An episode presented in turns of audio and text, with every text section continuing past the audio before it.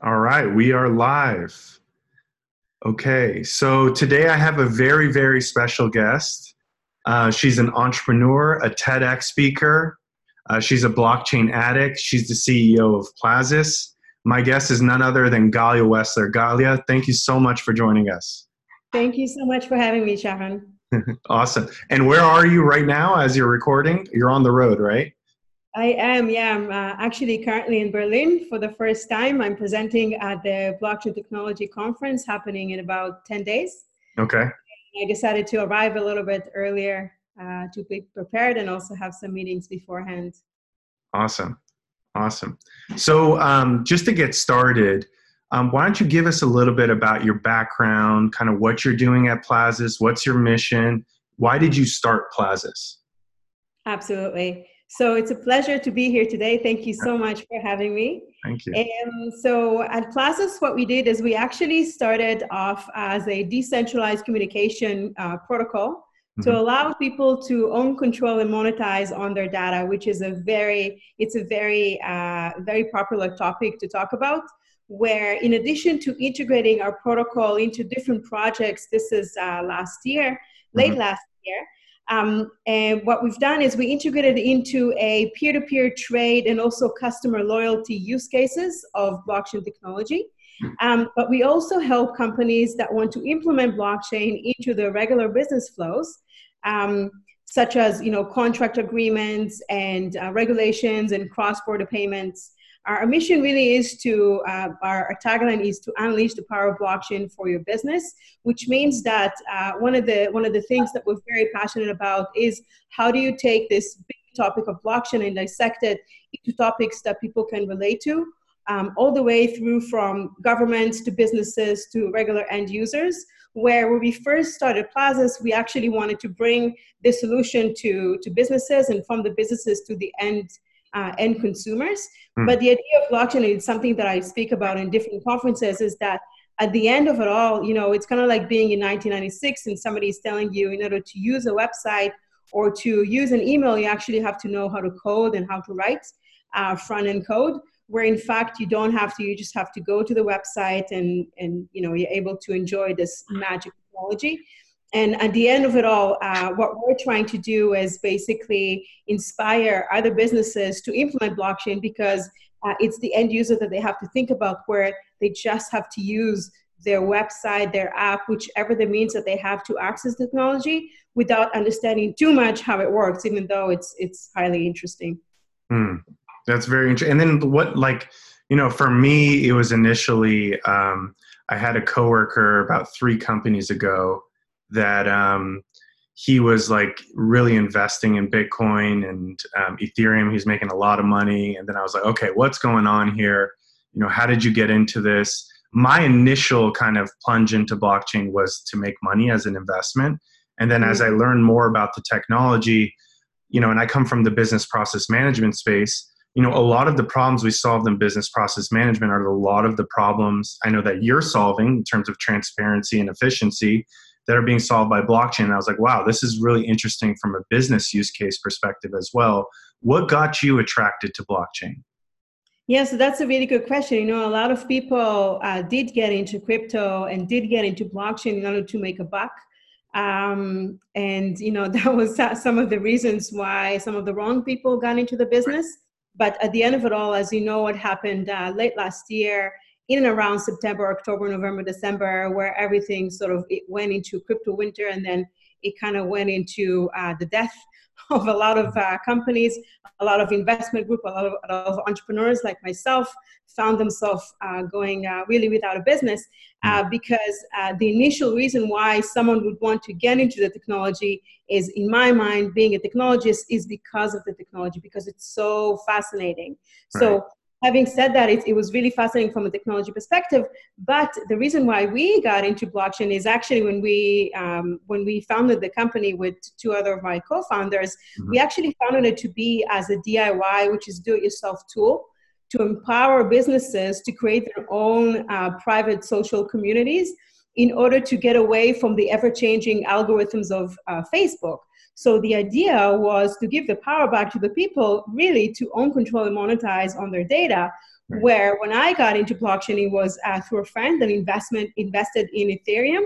Hmm. And then he introduced me into the concept of an ICO and how do you raise money using uh, your own coin, and then how do you invest in in the in Ethereum, and then how do you make money from Ethereum. But the reason why um, um, it attracted myself and my team is because we realized that the philosophy of giving the power back to the people right. to really be able to move and protect our digital data, which belongs to us, our digital assets, that's what attracted us because it, we realized this is um, uh, beginning of last year that everything that we've been working on to give the power back to the people and build these diy tools um, really does rely on the same philosophy grounds of blockchain yeah I, I, I couldn't agree with you more in terms of blockchain being used to empower people right because if you take out the middleman of some of these processes of some of these companies or some of these projects you know, if you give like an Uber example, a decentralized Uber, the, the person taking the cab pays less and the person using, or, you know, using the cab to make money is now getting paid more because you're removing that and you're empowering that person. This technology is empowering them to do things that would other not, uh, otherwise not be possible. And to build on your point from before, um, I had a lot of trouble. You know, I've only been in the space a few years. And when I initially started, I had a lot of trouble figuring out what's a good project, what's a bad project. I think you have to go through this learning experience. So eh, that's why education is so important. And I work with new, you know, blockchain startups or enterprises now entering into the blockchain space. Curious from your learnings and all the trouble and the challenges we've gone through over the last two years with this crypto winter, what is some advice you can share with new entrepreneurs that are entering the blockchain space? Yeah, so you know, from my experience and my team's experience, um, when we started this, uh, I would say that the way we've done things is the way that I would advise uh, companies and entrepreneurs to start. Hmm. As before you actually start and before you get into a bubble that was like the at the hype, and then it was burst, and now it's maybe coming back.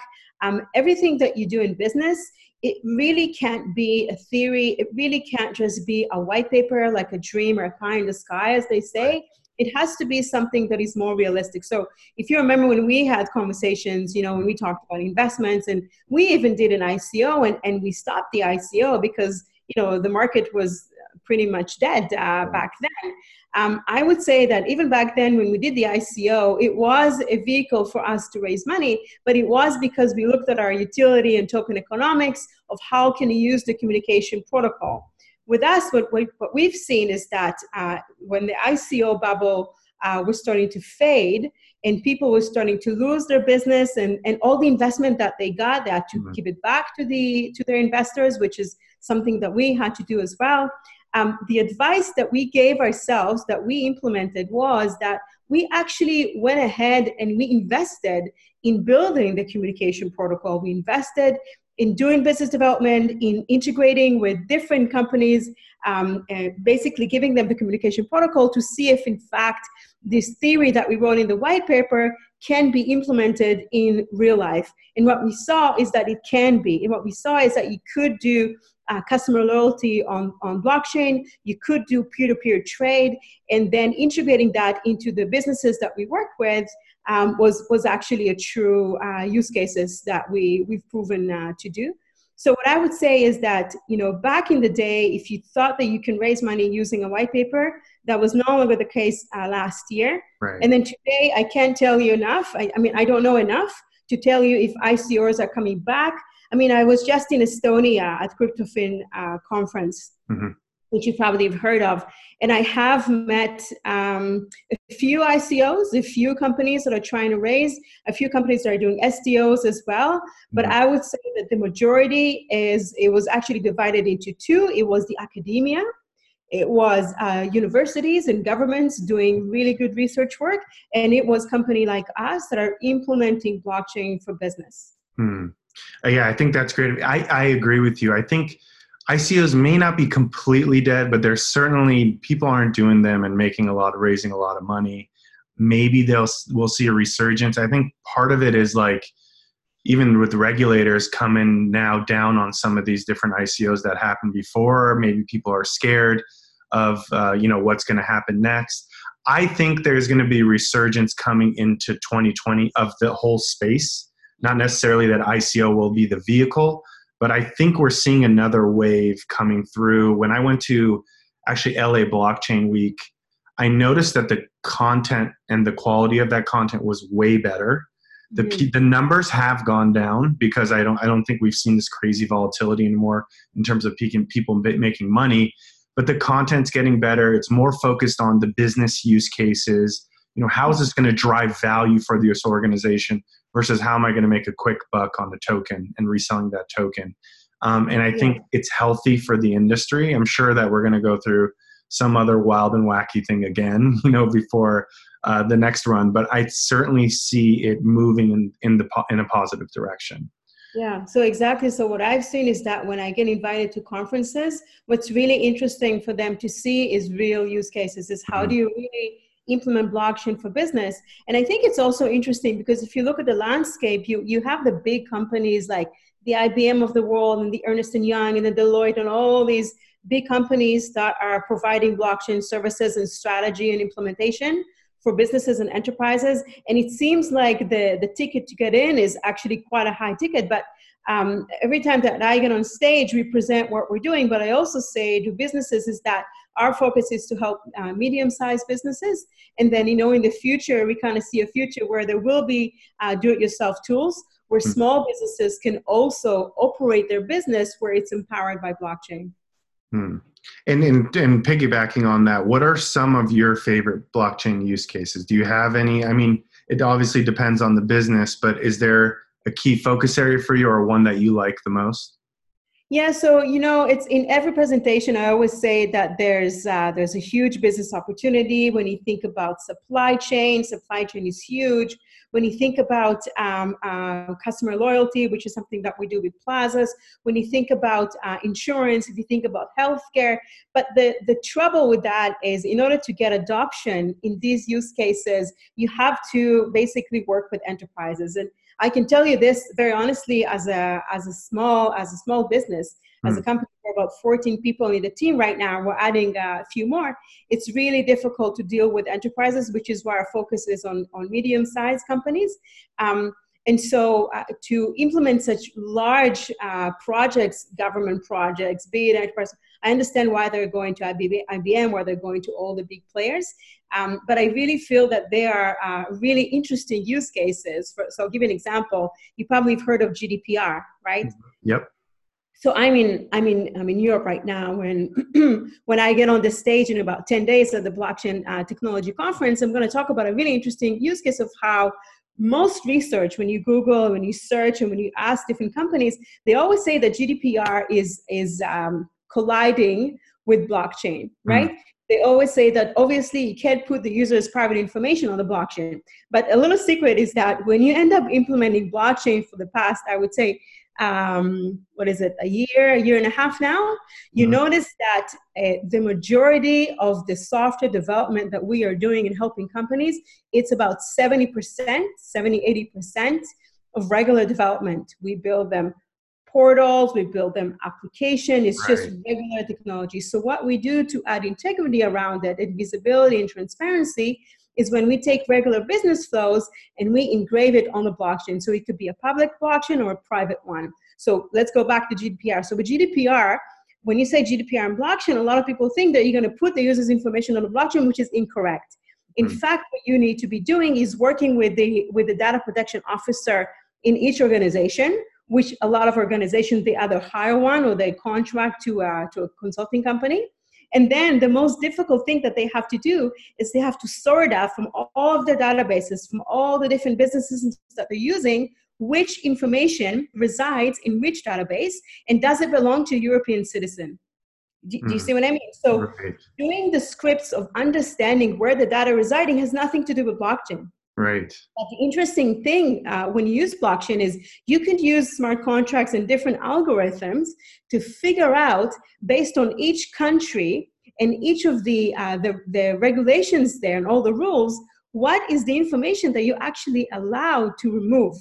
Because I'll give you an example. If I am if I use a dating dating app, right? Mm-hmm. And they have my name, my age, my email address, my social security number as an example, and I find my mate and I call the, the dating app and I say, hey, remove my information, hmm. right? Mm. So they can say to me, okay, but we can't. So what the algorithm does, it, it checks actually if I'm currently in Germany, can they uh, hold on to my social security number because they have to have it for say tax purposes mm. but they can remove my email address. So what we do is we exercise a script that says based on the country rules this is what we can erase. And then what we engrave on the blockchain is the proof to the fact that the dating uh, company actually erased that information for the requester. And these are the officers um, that approved it Wow. Yeah, that's very powerful. Yeah. So, that, so that's an example where it, some people may speak from a theory perspective, but when they go into the details, uh, you actually realize that there's some really cool things that you can do with uh, with self-executed pieces of code. Yeah, and and to your point, blockchain doesn't have to be the whole thing. I mean, it could just be a piece of this puzzle. To your point, and I think some people don't understand that piece of it. It's just like, okay, your whole business is not blockchain. Blockchain is just a way to support you and it's a tool to help your business, you know, do better business, but it doesn't mean that it's the entire application. So so on that, at Plazus, I know that you're working with different businesses to help them, you know, implement blockchain to make them more efficient, more transparent. Um, you know, and the trouble I think is like, how do you even think about a blockchain opportunity or what particular piece of your business should look into blockchain? Is there a way that you kind of advise different businesses to take a look at this space?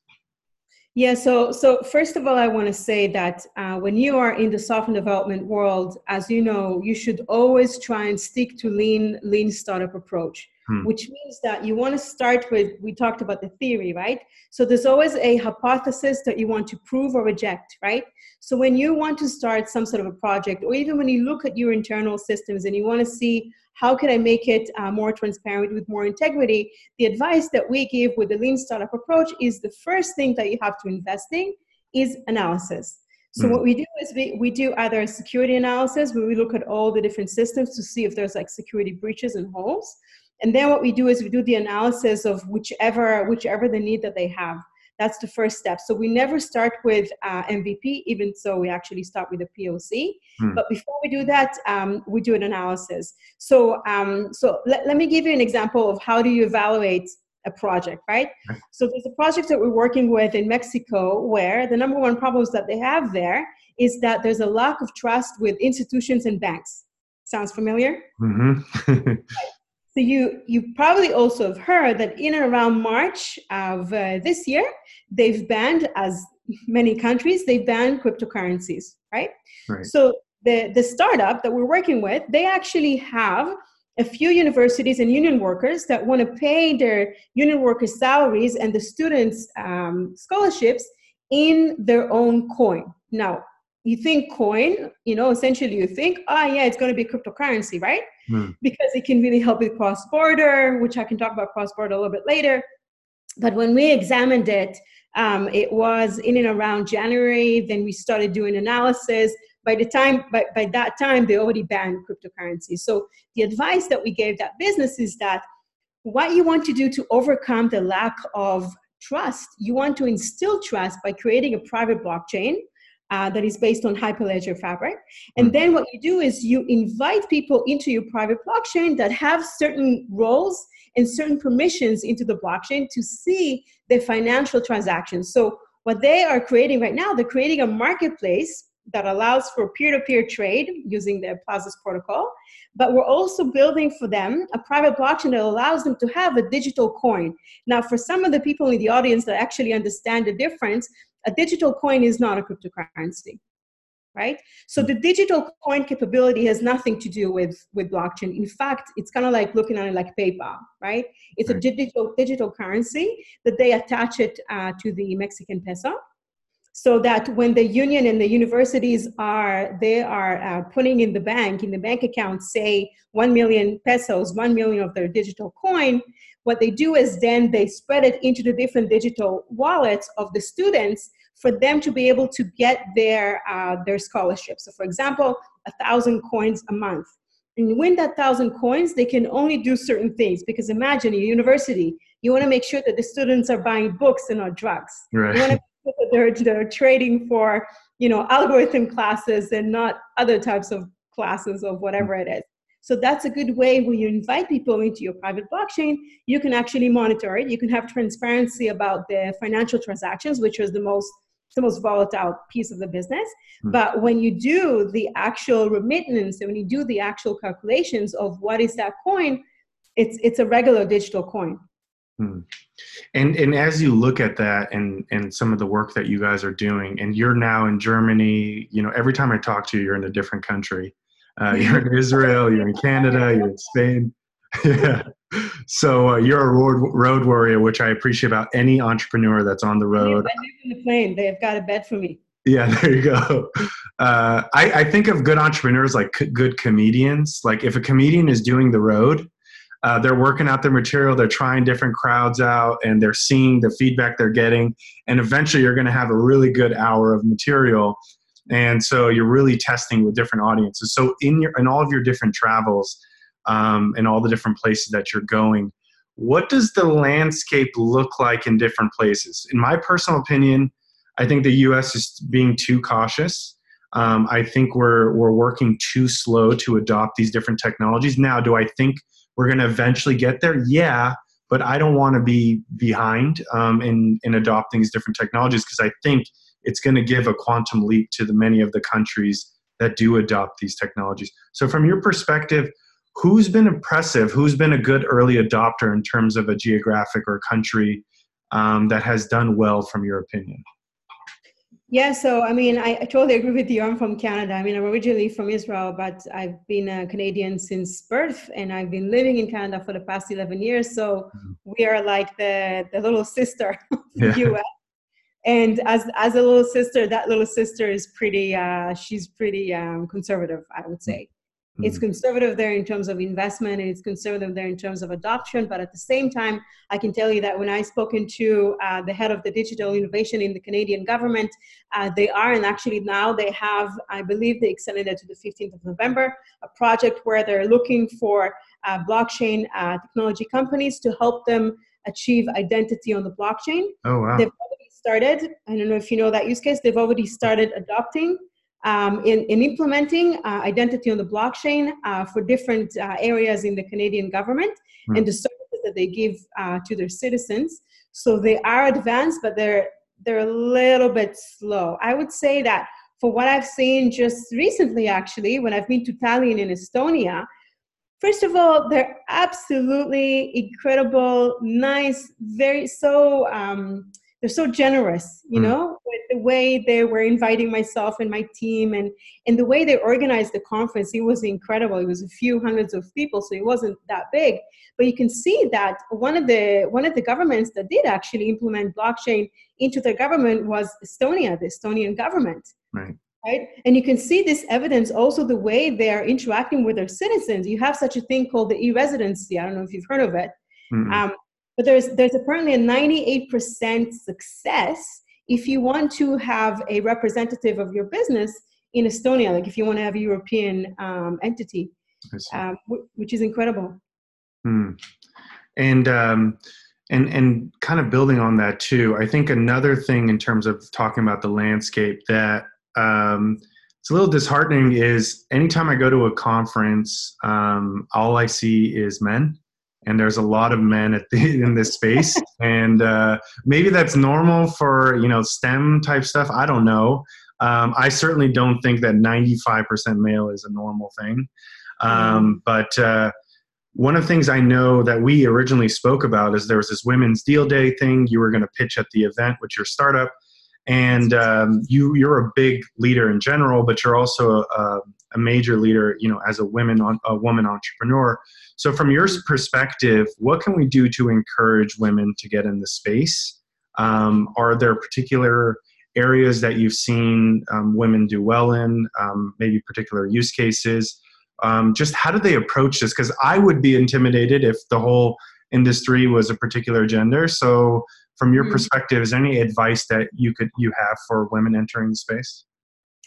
Yeah, so I, I get asked that question a lot. Um, I think it's because I'm a woman. I think that's yeah. why they're asking me that question. Yeah, could be. Uh, but I, it, for me personally, I, I giggle because it doesn't matter. You know, when we when we have people applying to work at Plazus, it really doesn't matter to me if they are a man, a woman, it could be both, you know, whichever, whichever the, the person wants to be, it really doesn't matter. But from a public speaker perspective and a company and a, and a company, a leader of a company and somebody that does have um, a little bit of influence, I would say that it's actually important to have women in these leadership roles. And it's important to explain to women that you know a lot of us they want we want to do so many things in our life and the best way to do things in life is when you're independent. Mm. When you're independent, the first thing that you need to do is you have to take care of your education, right?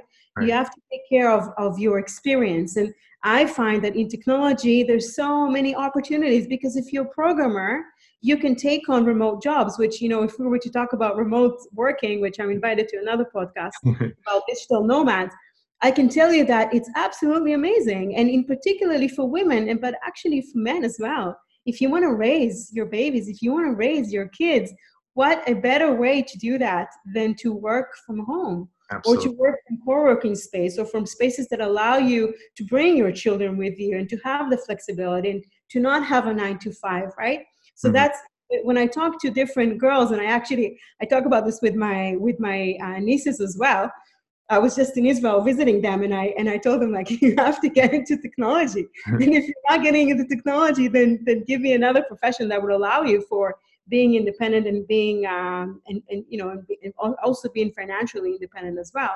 Right. It's very important. So I can tell you again, so personally, I, I it really doesn't matter for me uh, what is the gender but I feel that being a woman in that space does allow me to have, uh, from a very humble uh, standpoint, to be a little bit of an inspiration for women around the world to really proceed with their careers and, and to be independent. Yeah, and and your point about the remote mobile work, you can take work wherever you want. I mean, what better opportunity? Um, I still don't understand why some people force people to go into the office all the time. Maybe sometimes for a meeting, but uh, I just don't understand that if you're going to hire an adult they should be able to work wherever they want. Um, and having that freedom, having that flexibility is not just good for women; it's good for men too. But that's that's a an excellent point you made there. Um, so. Um, I just wanted to touch upon this because I really loved your TEDx talk. Um, just for those that have, and I'm going to share the link to the TEDx talk in this podcast as well. But for those that haven't listened yet, could you just give some maybe some insights or some highlights to your TEDx talk on social media, obesity, and loneliness? Yeah, so the title that I chose was awful. okay. People think it has to do with uh, some sort of a body image, which it's yeah. not. It has nothing yeah. to do with that. Right. The, the, only the only reason, and I changed it last minute, I actually drove the the TEDx committee quite mad. Uh, what was the original one? Did you have another? Um, well, I mean, it, it's just about social media and loneliness, really. Yeah, yeah. I don't know why. I think it was my my boyfriend at the time. his, fault, his fault because he said, "Oh yeah, when you say people are peeking out on like selfies of attention, right. Uh, kind of funny to say social media obesity, but nobody really got the point. So I will explain it. Um, I talk about the the really serious problem that we have in this world, where people are they're overusing social media and they do feel addicted uh, to their phones at all times where they actually lose the connection with their with the human touch. Um, so when I speak about it, I actually talk about the fact that when you look at research, psychologists and researchers will tell you that in order to uh, stop the addiction, you have to put the phone away. But I treat it from from a person that is addicted, and mm. you represented me at the beginning as a as a blockchain addict. Yes. Um, I get addicted to technology quite often. uh, have a problem, and so, as a person that has a problem to uh, not leave their phone, literally, if I go out of the apartment and I don't have my phone with me, I I, I start to get really anxious. Yeah, like I will, I will everything, just cancel all my appointments until I'm able to go back to my precious phone. Right. So, having said that, um, the message was around community. So, the only reason why we feel so lonely is because we are part of too much too too bigger communities that they have no connections in the real in the real world and also they have no meaning there's no interest uh, hmm. connected to it so one of the messages that i said was when you are connected to communities uh, that have the same interests as you, you're able to overcome this loneliness. So, in fact, you don't have to put the phone away um, in order to go and find uh, the, the remedy for your loneliness. You can actually use your phone to find the communities online, but then eventually meet them face to face. And that's a good way to overcome loneliness. And, and, I, and for people that are that are watched until the end, they'll know that I actually used the case of raising quite a lot of money for my brother that passed away hmm. from brain cancer. And that was the absolute best example of how communities can change the world. Right. Yeah. Um, I think that's so powerful that you could take this thing that can cause some pain or some challenges, but there are ways to to use this technology. I think it's like blockchain too, right? It's depending on how you're using these technologies. It could be good or bad, and uh, figuring out a way to harness the power of this technology and use it for good, like for your brother, for example, um, I think is a great example. So as we kind of wrap this up, um, you are one of the busiest people I, I know, and the way that you're traveling, all the activity that's going on. Are there any like updates, events, things that are coming up that you want to make um, the audience aware of? Yeah, for sure. So I would actually encourage people to go to Estonia because it's an amazing country with amazing people and the, the technology there. And actually, the people there we work with, uh, one guy is actually from Estonia, some member of our team. Uh, mm-hmm. They're very talented. Um, right now, if people are in and around Germany, um, obviously, Web Summit is happening next week, which is huge. Um, and then uh, the week after that, there's the Blockchain Technology Conference happening in Berlin hmm. uh, which I'm going to be presenting at along with other thought leaders. And then after that, um, actually, the government of Valencia in oh, Spain, wow. uh, they're holding a, a, really big event. It's called uh, Go Global, where they're inviting uh, international speakers from all over the world to talk about international business. And I'm going to be presenting on the topic of blockchain. And then uh, after that, there's another event of obviously you've heard of Techstars. Mm-hmm. So uh, the person that is uh, actually uh, the group of people that are organizing Techstars all over Spain are hosting the event at the Valencia Startup Week, and they've invited me there uh, as a keynote speaker to talk about real use cases in blockchain technology, and in particularly in cross-border payments, which I don't know if we'll have a chance to talk about, but it's quite a big topic. Yeah, why don't we touch on that uh, briefly in terms of cross? So, what what are you going to be touching on uh, regarding cross-border payments?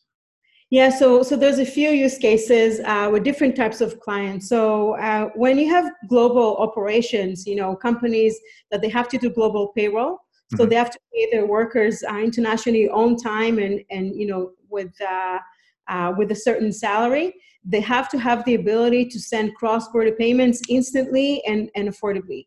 So what we do in this use case is we actually implementing with one of our partners using Barclays Bank regular Swift, uh, using the regular Swift network. So as I said, the majority of the blockchain projects are actually majority of them not blockchain. Hmm. So what we do is we um, we integrate into an existing portal, into a new portal, their ability to uh, work with their accounting system, and then they're able to send and do the remittance with within the Swift network. And in between the edges of when they're verifying that the person that they're sending the money to does not belong to any anti-money laundering uh, list or any of the other lists that are uh, within the radar. So what we do is we do the verification of the user's information using smart contracts on blockchain. And hmm. then at the end, when the money is received, based on different conditions, we're also doing that, engraving that on blockchain. Wow. And and is that something that's coming up uh, over the next few months, or you're currently working on that? Yeah, so we're currently working on that with uh, gaming companies, with with HR companies, but it's hmm. not just the cross-border payment solution. It's actually part of uh, much much larger projects mm-hmm. because if they need to integrate into Salesforce, into their accounting system, um, into their uh, payment system, it's it, it's just like one piece of a very large project uh, that we're working on. Right. Okay, that's awesome. So um, that's great. Galya, was there anything else that you want to cover that I may have missed? I just want to say, I should have said at the beginning, is that every time I tell people that, you know, I'm presenting about blockchain and what we do is we do blockchain technology and we also, you know, uh, development development shop company. Um, it's really important to say to people that blockchain is not just cryptocurrency. Right. and it's uh, it's something that you think oh we've already uh, we've already overcome that and people understand. What people a lot of time they don't understand and what they, they should uh, get into and they should feel excited about that blockchain can be integrated in every single not every single but in a lot of business flows that requires third party that requires and have a lot of disputes. And it's not necessarily uh, implementing it with cryptocurrencies but it's actually taking this magnificent technology to make their business uh, and really positively affect their bottom line. Right. Yeah, that's a that's a very key difference that I think it took pe- some people maybe multiple years to figure out until um, there's a difference between blockchain and cryptocurrency, and you don't need cryptocurrency to run a blockchain type project or um, or a use case. So um, Great. That's a great uh, distinction there. So thank you so much, Galya. Um, thank you, all those that are listening. Um, I should have this up in the next 48 hours. Uh, make sure to hit that subscribe button. Make sure to follow Plazus uh, and Galya on LinkedIn, Twitter, wherever else she is. Um, and thank you so much, Galya. Any final words? thank you so much for having me. Thank you. It's a pleasure. All right. Thanks.